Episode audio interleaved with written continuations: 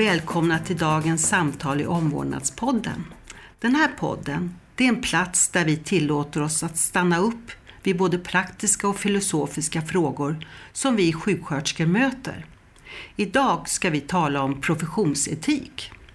Dagens gäster är Anna Forsberg, som är legitimerad sjuksköterska, medicinsk doktor, professor vid institutionen för hälsovetenskap vid Lunds universitet.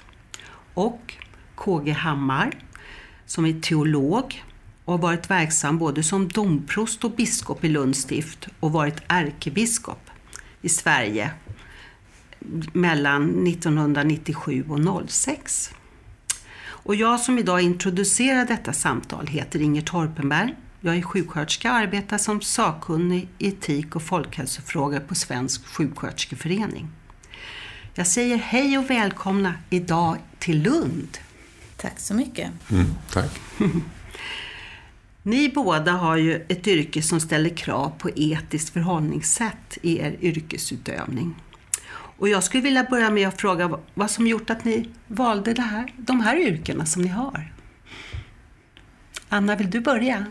Ja, eh, jag hade egentligen inte tänkt att arbeta i sjukvården. Jag började min bana som tonåring och jobbade i sjukvården, men jag, min plan var att bli advokat.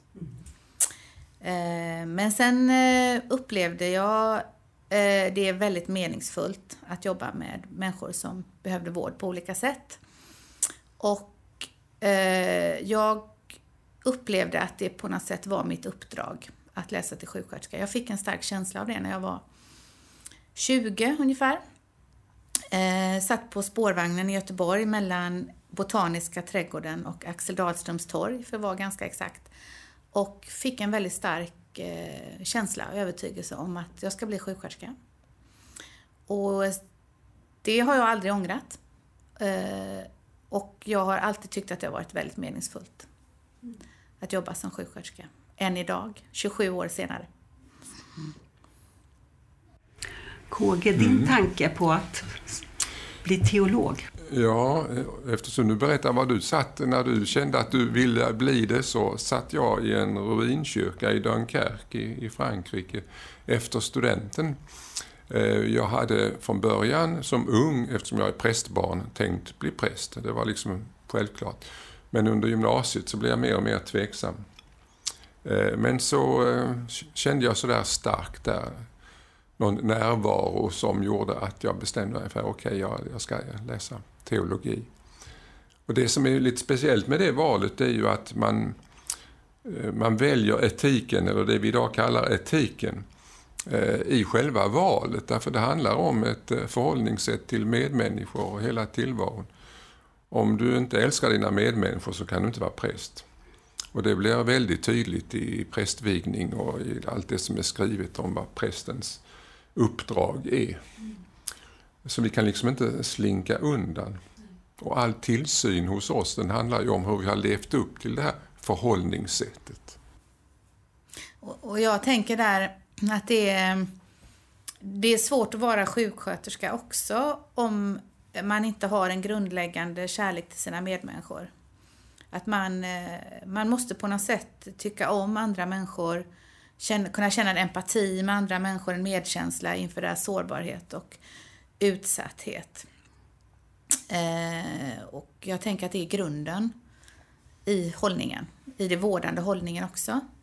Och vi, vi pratar ju mycket om ett begrepp som, som heter caritas eller kärleks och barmhärtighetsgärningen och i grunden är ju det att man har en grundläggande människokärlek och ser att ens uppdrag är att eh, oavsett människa, oavsett personens bakgrund och tillstånd och förutsättningar så är vi satta att hjälpa den personen när han eller hon söker vård i olika former.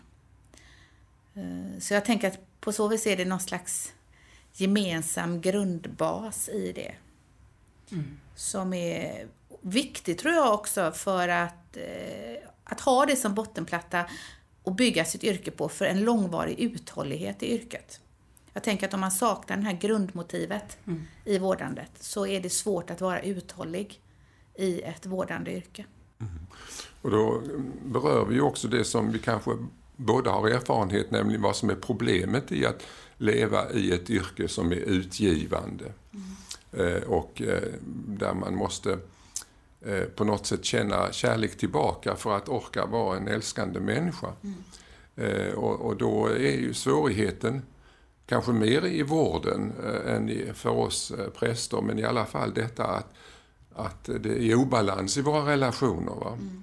Den ena är, är ytterst sårbar, särskilt i vården och särskilt i, i vissa fall. Mm.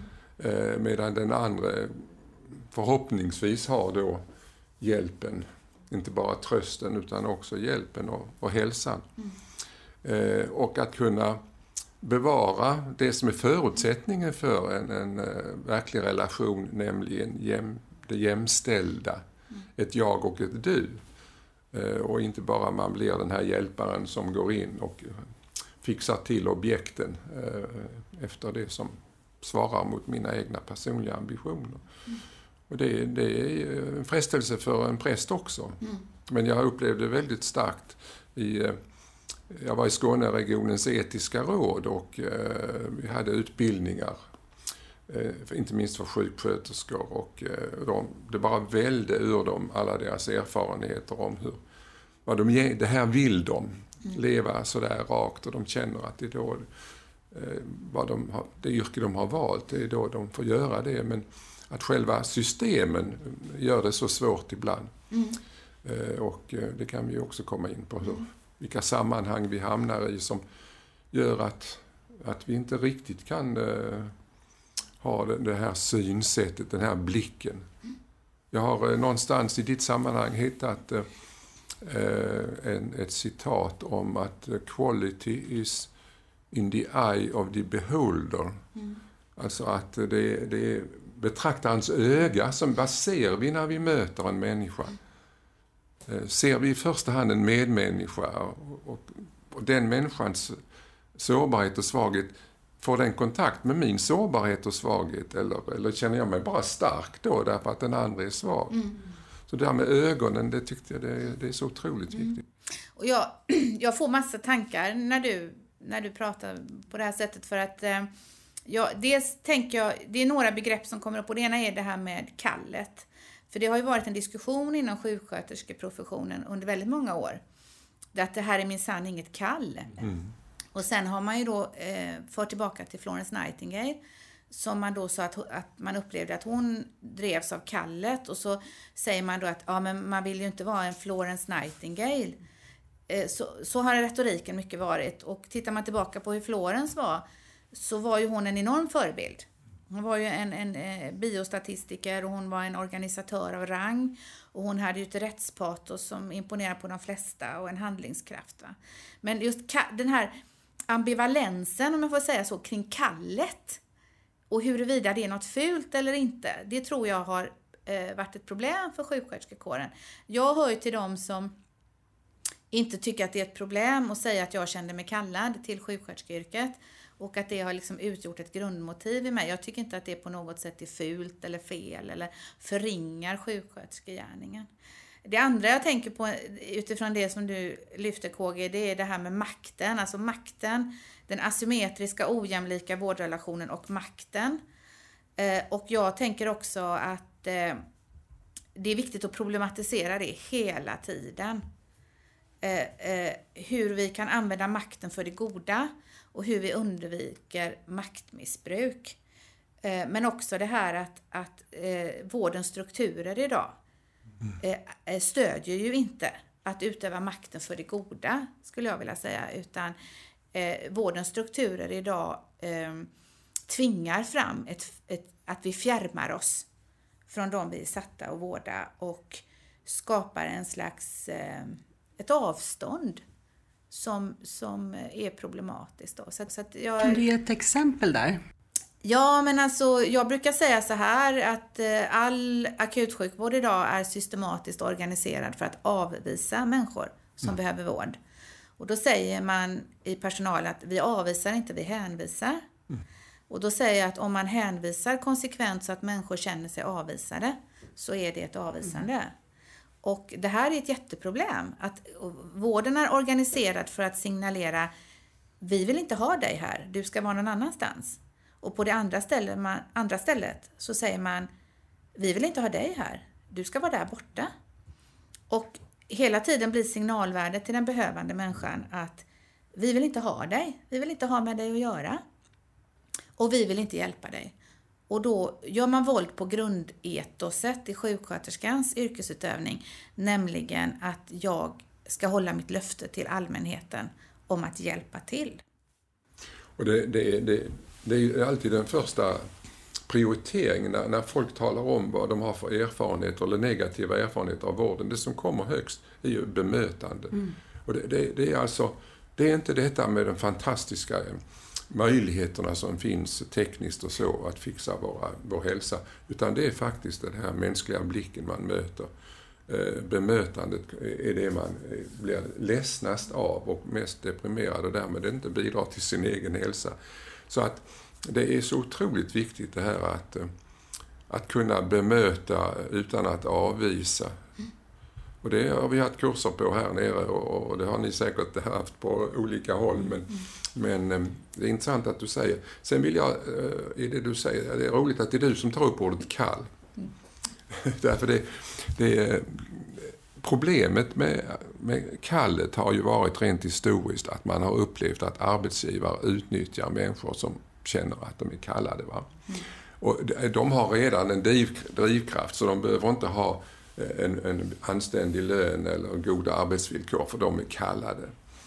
Eh, och det, så har ju präster också känt det. Va? Men, men eh, det, det, det ju, blir ju fel ingång när man då känner att nej, det här är minsann inget kall. Mm. Därför jag tror att varje mänskligt möte är ett kall. Det vill säga, där ligger en slags eh, tyst förväntan i den man möter.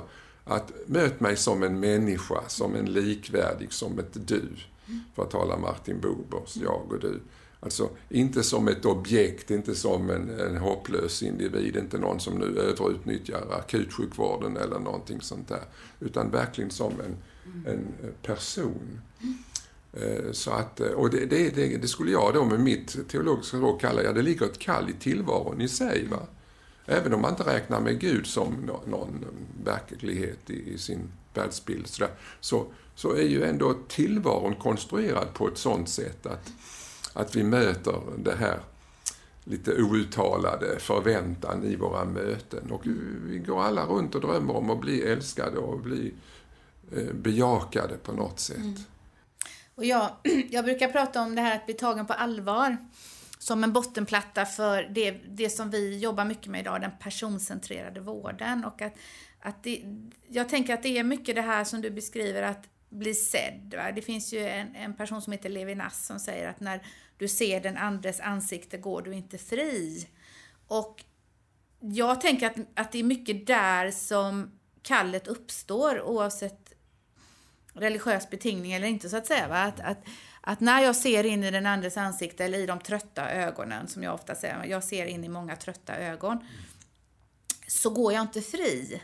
Och där uppstår liksom det här kravet på mig att nu behöver jag göra någonting. Men också det här att bli tagen på allvar. Och det, jag har sysselsatt mig mycket med det sista åren för att vi har också fokuserat på det i delar av vår forskning. Just betydelsen av att bli tagen på allvar. Och, och det är ganska intressant att människor, jag, jag, jag, brukar problematisera det här med att sjukvården är så dikotom. Va? Det är mycket frisk, sjuk, ja, nej, glad, ledsen. Och det är en väldig förenkling av världen.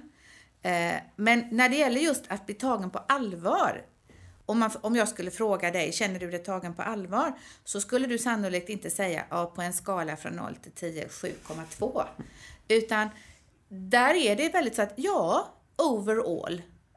Eh, när jag tittar på alla aspekter, så ja, jag kan säga att jag känner mig tagen på allvar. Eller nej, minsann, det gjorde jag inte. Där är det plötsligt ett dikotomt förhållningssätt. Mm, mm. För att, och det går så djupt i oss. Och, och jag har ju den föreställningen att väldigt många av de här eh, anmälningarna till klagomuren, som jag kallar det, sjukvårdens klagomur, kring dåligt bemötande. Det handlar ju inte om att människor i vården i grunden springer omkring och är stygga mot andra människor. Va? Utan det handlar, tror jag, om vårdarnas grundläggande oförmåga att ta på allvar. Mm. Därför att det måste bottnas i ett etiskt krav att att, ta, att se varje människa. Va? Och det är också krävande i en organisation där strukturerna säger du har tre minuter på dig mm. att berätta din historia och kvala in på akuten. Mm. Eh, och det stödjer inte att ta på allvar då. Utan det stödjer en hållning som vårdare där man sitter och tittar och tänker, fatta det kort. Mm. För att jag har egentligen inte tid med dig. Va? Eh, så, så eh, på något sätt, för mig är väldigt mycket det här med etik och professionsetik och det är att orka uthålligt ta människor på allvar och att strukturerna i vården stödjer denna uthållighet att ta på allvar. För när man tar någon på allvar och får allvaret till sig, då kan man inte heller backa Nej. och säga att oj, var det så allvarligt? Det vill jag inte ha. Det finns en filosof på Södertörns eh, högskola som heter Jana Bornemark. Mm. Jag kanske läst hennes bok om, eh, om revanschen för, för det omätbara. omätbara. Mm. och det är, handlar väldigt mycket om managementstrukturerna i sjukvården.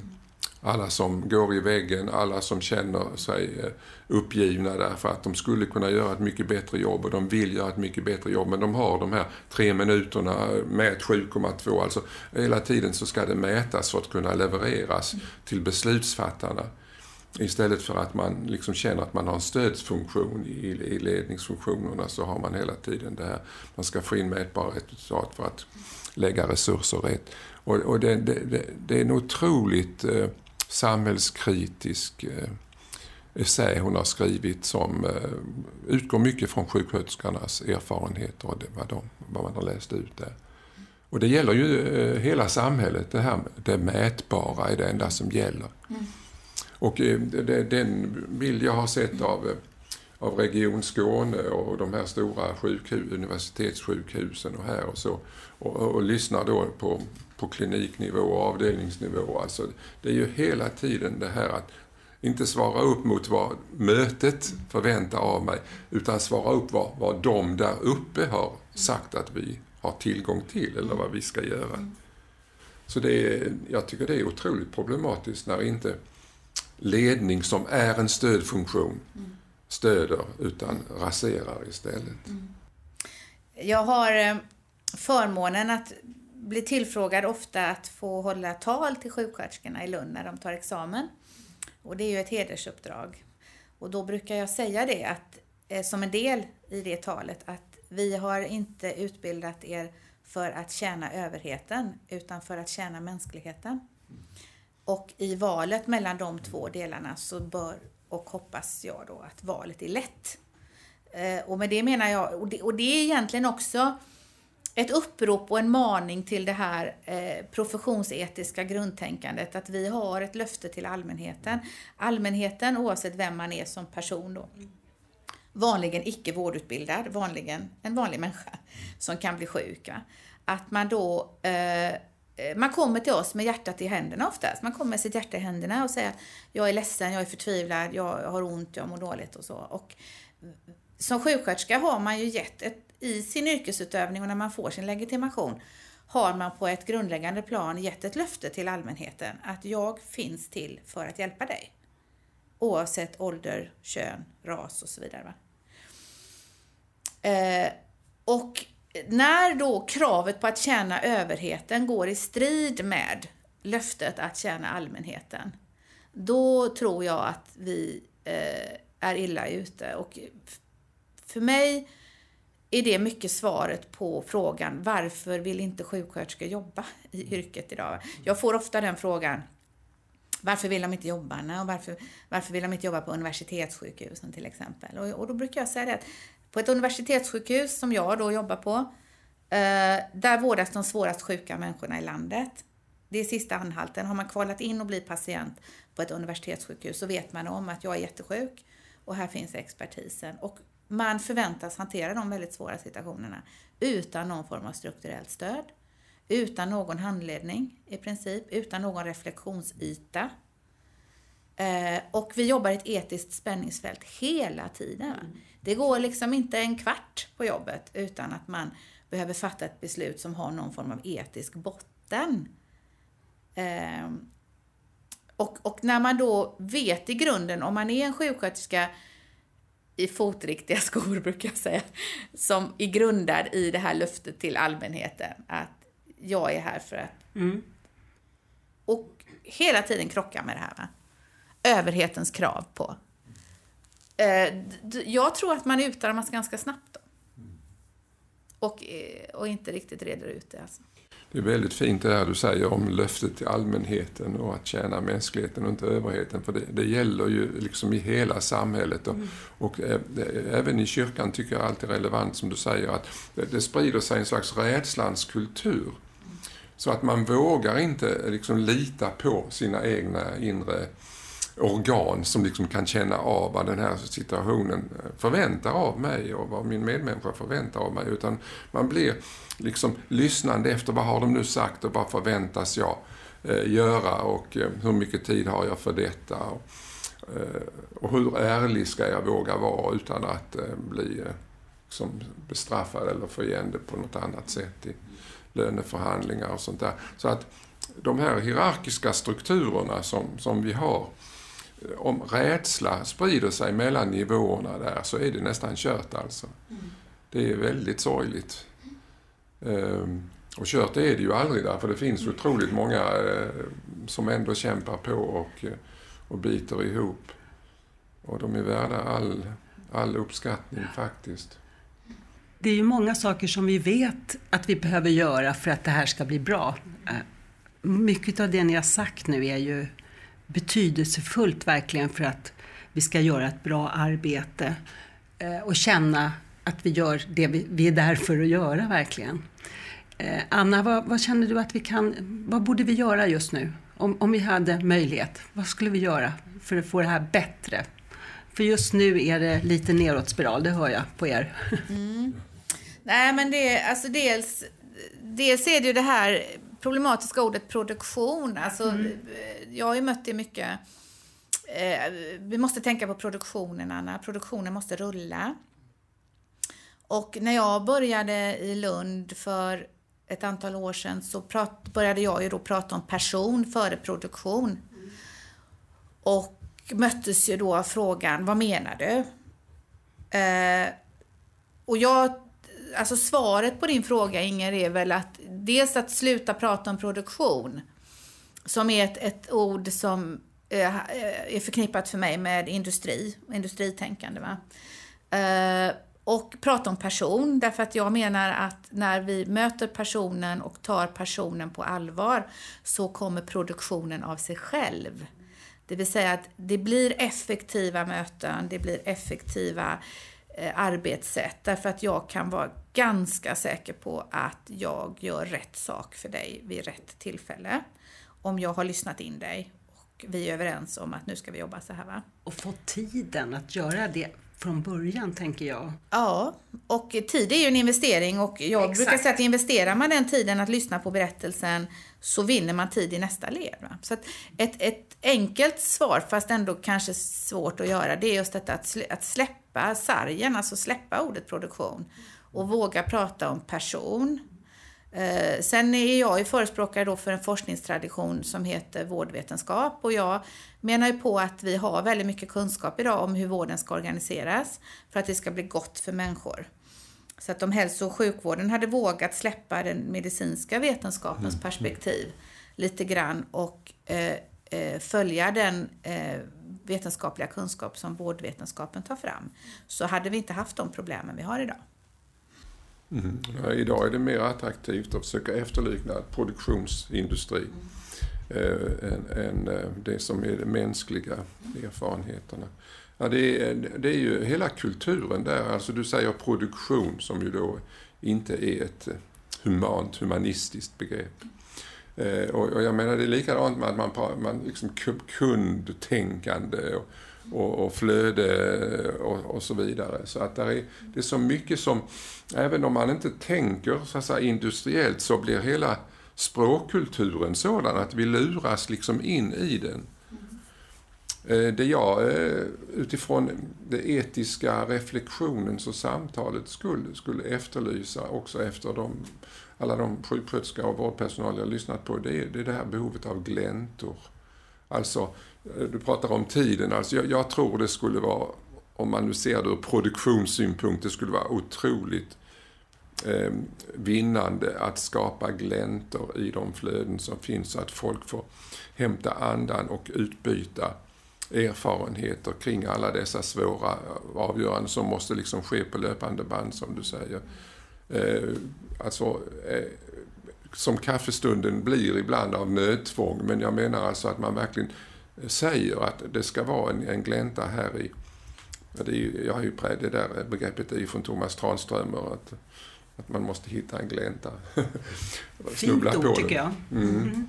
Det, det, är ett väldigt fint ord, ja. Och, och, och, och, saken är ännu finare egentligen att, att, att hitta sig själv och få, få andras belysning innan man rusar vidare.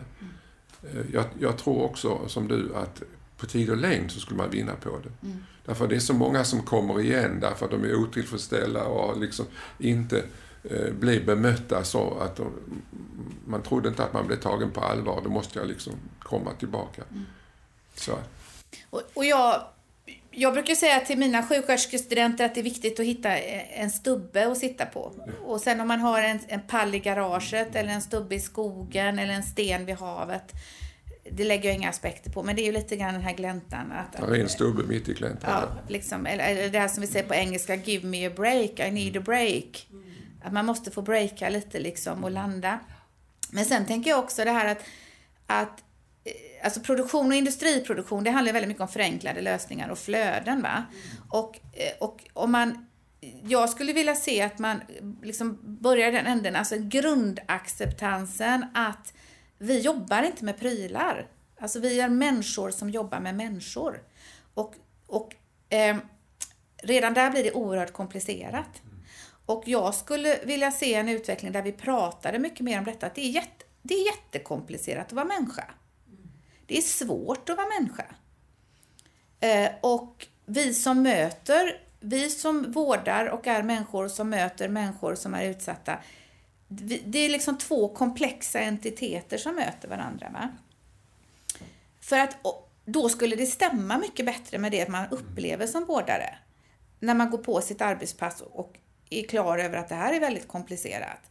Men när man hela tiden möts av att det är någon slags förenklad lösning. Vi jobbar 8 till 3 och sen jobbar du 13 till 22 och sen har man en halvtimme rast och det får ta 7 minuter där och, och eh, någon annan kan göra detta. Eh, eh, sjuksköterskor behöver inte dela matbricka utan det kan någon annan person göra för det kräver ingen analys av personens näringsintag och så. Va? Alltså, när, man, när man försöker reducera ner saker hela tiden till någon slags väldigt förenklat. Så det blir ju jättekonstigt.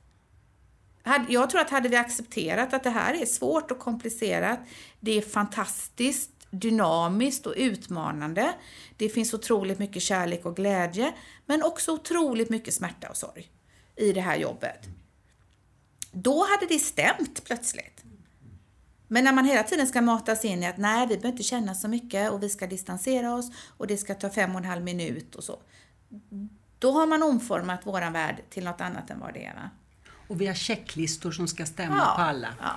Så det är också en, en, en, en, en, en Alltså det blir, alltså den här absurda förenklingen som industritänket ger skapar också någon slags, eh, på engelska säger man så här, it doesn't make sense. Alltså det, man, man fattar inte va. Eh, och det, jag tror att det ligger också i eh, dagens problematik och någonting vi, vi behöver ändra på. Vi måste våga prata om att det är svårt att vara människa och vi jobbar i en bransch där vi hela tiden möter människor när de har det svårt. För annars behöver de inte oss. Och det betyder ju också att, att ni får svårt. Alltså, det tycker jag ligger viktigt i detta att det, det är inte är en stark människa och en svag människa Nej. som möts utan bara detta att, att ha det här uppdraget gör att man blir väldigt sårbar. Eh, erfarenheten av de få sjukhuspräster vi har kvar är ju att från början så tror man att man ska liksom ägna sig åt de sjuka. Men det har ju mer och mer blivit så att eh, det, det är vårdpersonalen som är eh, de stora samtalspartnerna där i, i det hela. Därför, just därför att det är ja, att man bär på, eh, på den smärtan. Det är säga, lämna jobbet på jobbet. Alltså det, så, så, så, funkar vi ju inte som människor om vi är normala. Utan det, det kan ju hålla på och, och, och älta och, och skada en verkligen. Därför att om, man, om det inte bejakas att så här är det att vara människa. Mm. Jag har en, en, en, tidigare granne som var cancerläkare och eh, skrev en bok om, om just sin, sin, sin, de sår han fick av att hela tiden stå i den här situationen. Att tala om för människor att eh, det går nog inte att, att fixa det här. Och, och sådana saker. Alltså, alltså att, eh, och, och han berättade att han fick så mycket kritik av kollegor Därför man skulle inte visa sig sårbar utåt utan vi skulle ha, vi som kår, vi skulle ha den här allsmäktiga rollen. Mm. Det är synd. Ja, och jag, jag arbetar ju inom kirurgin och har gjort större delen av mitt liv och jobbar med transplantationskirurgi och, och det är ju en experimentverkstad på många sätt. Där man har förvandlat den kirurgiska konsten till en ingenjörsvetenskap. Mm.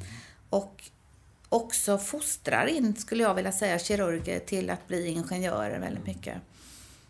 Eh, och så möter man då sjuksköterskor och ska jobba i det spänningsfältet och man möter personer som man ska operera i och vårda. Där det växer ett annat krav då på närvaro och medmänsklighet. Samtidigt som man inte har stöd för det, utan man förväntas vara en operationsrobot som ska upprätthålla operationsproduktionen. Eh, och det är klart att det, det blir ju också konstigt. Va? Vad gör man åt det? Nej, men alltså man gör ju inte så mycket åt det idag. Och sen, sen kan man ju problematisera det. Jag, jag tillhör ju de som försöker föra de här samtalen tillsammans med kirurgerna om och ingjuta mod i dem att vara närvarande. Att våga sitta hos en patient där det inte gick så bra, som kanske börjar gråta och se att det kommer berika deras yrkesutövning att vara närvarande. Och när de utsätter sig för den situationen, eh, några enstaka individer gör det, och eh, ser värdet av det, så blir de ju stärkta då. Eh, för att det, det är det jag kan bidra med, tänker jag, att ingjuta det här modet i att vara människa. Va? Jag, när jag började min sjuksköterskekarriär, jag var 23 år, jag var sån här cool sköterska. då Jag gick i träskor och eh, stetoskopet om halsen och jag skulle bli sån här tuffing som man såg på tv-serierna. Och, eh, och sen efterhand har jag slipats av. Jag följde min mamma 15 månader till döden med cancer. Det gjorde någonting med mig. Och jag lärde mig att vad det är att vara anhörig, till exempel. Jag lärde mig hur man kan hata frågan Hur är det idag? Hur är det idag? Eh, så jag slutade ställa den frågan till anhöriga. Och ibland kunde jag säga så här, vi behöver kanske inte prata om hur det är idag, eller? Och så fick jag en arm om mig, någon som la armen om mig och sa tack för att du förstod att jag hatar den frågan. Så att jag har ju låtit livet också slipa av mig och jag har vågat vara närvarande och hudlös i mötet med de patienter jag har på ett sätt som jag tycker absolut har gjort mig till en bättre människa. En modigare människa, mycket mer sårbar, mycket lättare till tårar, men ändå på något sätt, tror jag, mycket mer närvarande. Så att, att ingjuta mod i varandra tror jag är viktigt. Och tala med varandra ja. om de här sakerna. Det tror jag är viktigt. Jag tänker på sjuksköterskestudenterna. De har ju inte den erfarenhet som du och jag också har. Eh, det får man ju med åren. Men eh, när man kommer ut då så är man ju ganska skör, tänker jag. Eh, hur kan vi rusta våra nya kollegor att våga stå kvar i de här svåra situationerna och känna att det är där man ska vara? Nej, men jag, för att citera KG, alltså jag tror ju på det här med att skapa gläntor då, om man får använda ditt, din terminologi. Och jag där jag arbetar eh, inom eh, hjärt och lungtransplantation, där har vi, eh, erbjuder vi då grupphandledning hela deras första år med mig som samtalspartner. Och det ser vi ju att det har jättestor betydelse. Och där får man sitta och vara sig själv. Man är trygg med att det som pratas om i det rummet stannar där. Man får gråta tillsammans med kollegor och med mig. Eh, och man får också säga att jag är jättemallig för att jag klarar det här arbetspasset. Det var massa svåra saker och jag känner att jag, jag kan. Det är så man växer. Det är så man växer. Så jag tror ju att, att men det, det har att göra med strukturerna då, att strukturellt organisera de här gläntorna och eh, låta det ta de resurserna. Det är två timmar i månaden. Det finns många som har synpunkter på de två timmarna. Men, Absolut. men eh, jag säger att det är värt det, så det tror jag på. Det är tid som kommer tillbaks. Ja, och att se att tid, att tid till samtal och reflektion är en investering som betalar sig. Det där tycker jag var en väldigt bra slut ord från dig, Anna. Jag eh, vill tacka dig, Anna Forsberg, och dig, KG Hammar, för att ni har samtalat här idag. Och stort tack till er som har lyssnat. Ni har lyssnat på Omvårdnadspodden från Svensk sjuksköterskeförening. Föreningen arbetar för sjuksköterskans professionella utveckling och en god omvårdnad. I över hundra år har vi tagit ansvar för och engagerat oss i omvårdnad. I forskningen, etik, utbildning och kvalitet. För patientens, vårdens och hela samhällets bästa. Jag som introducerat det här avsnittet heter Inger Torpenberg.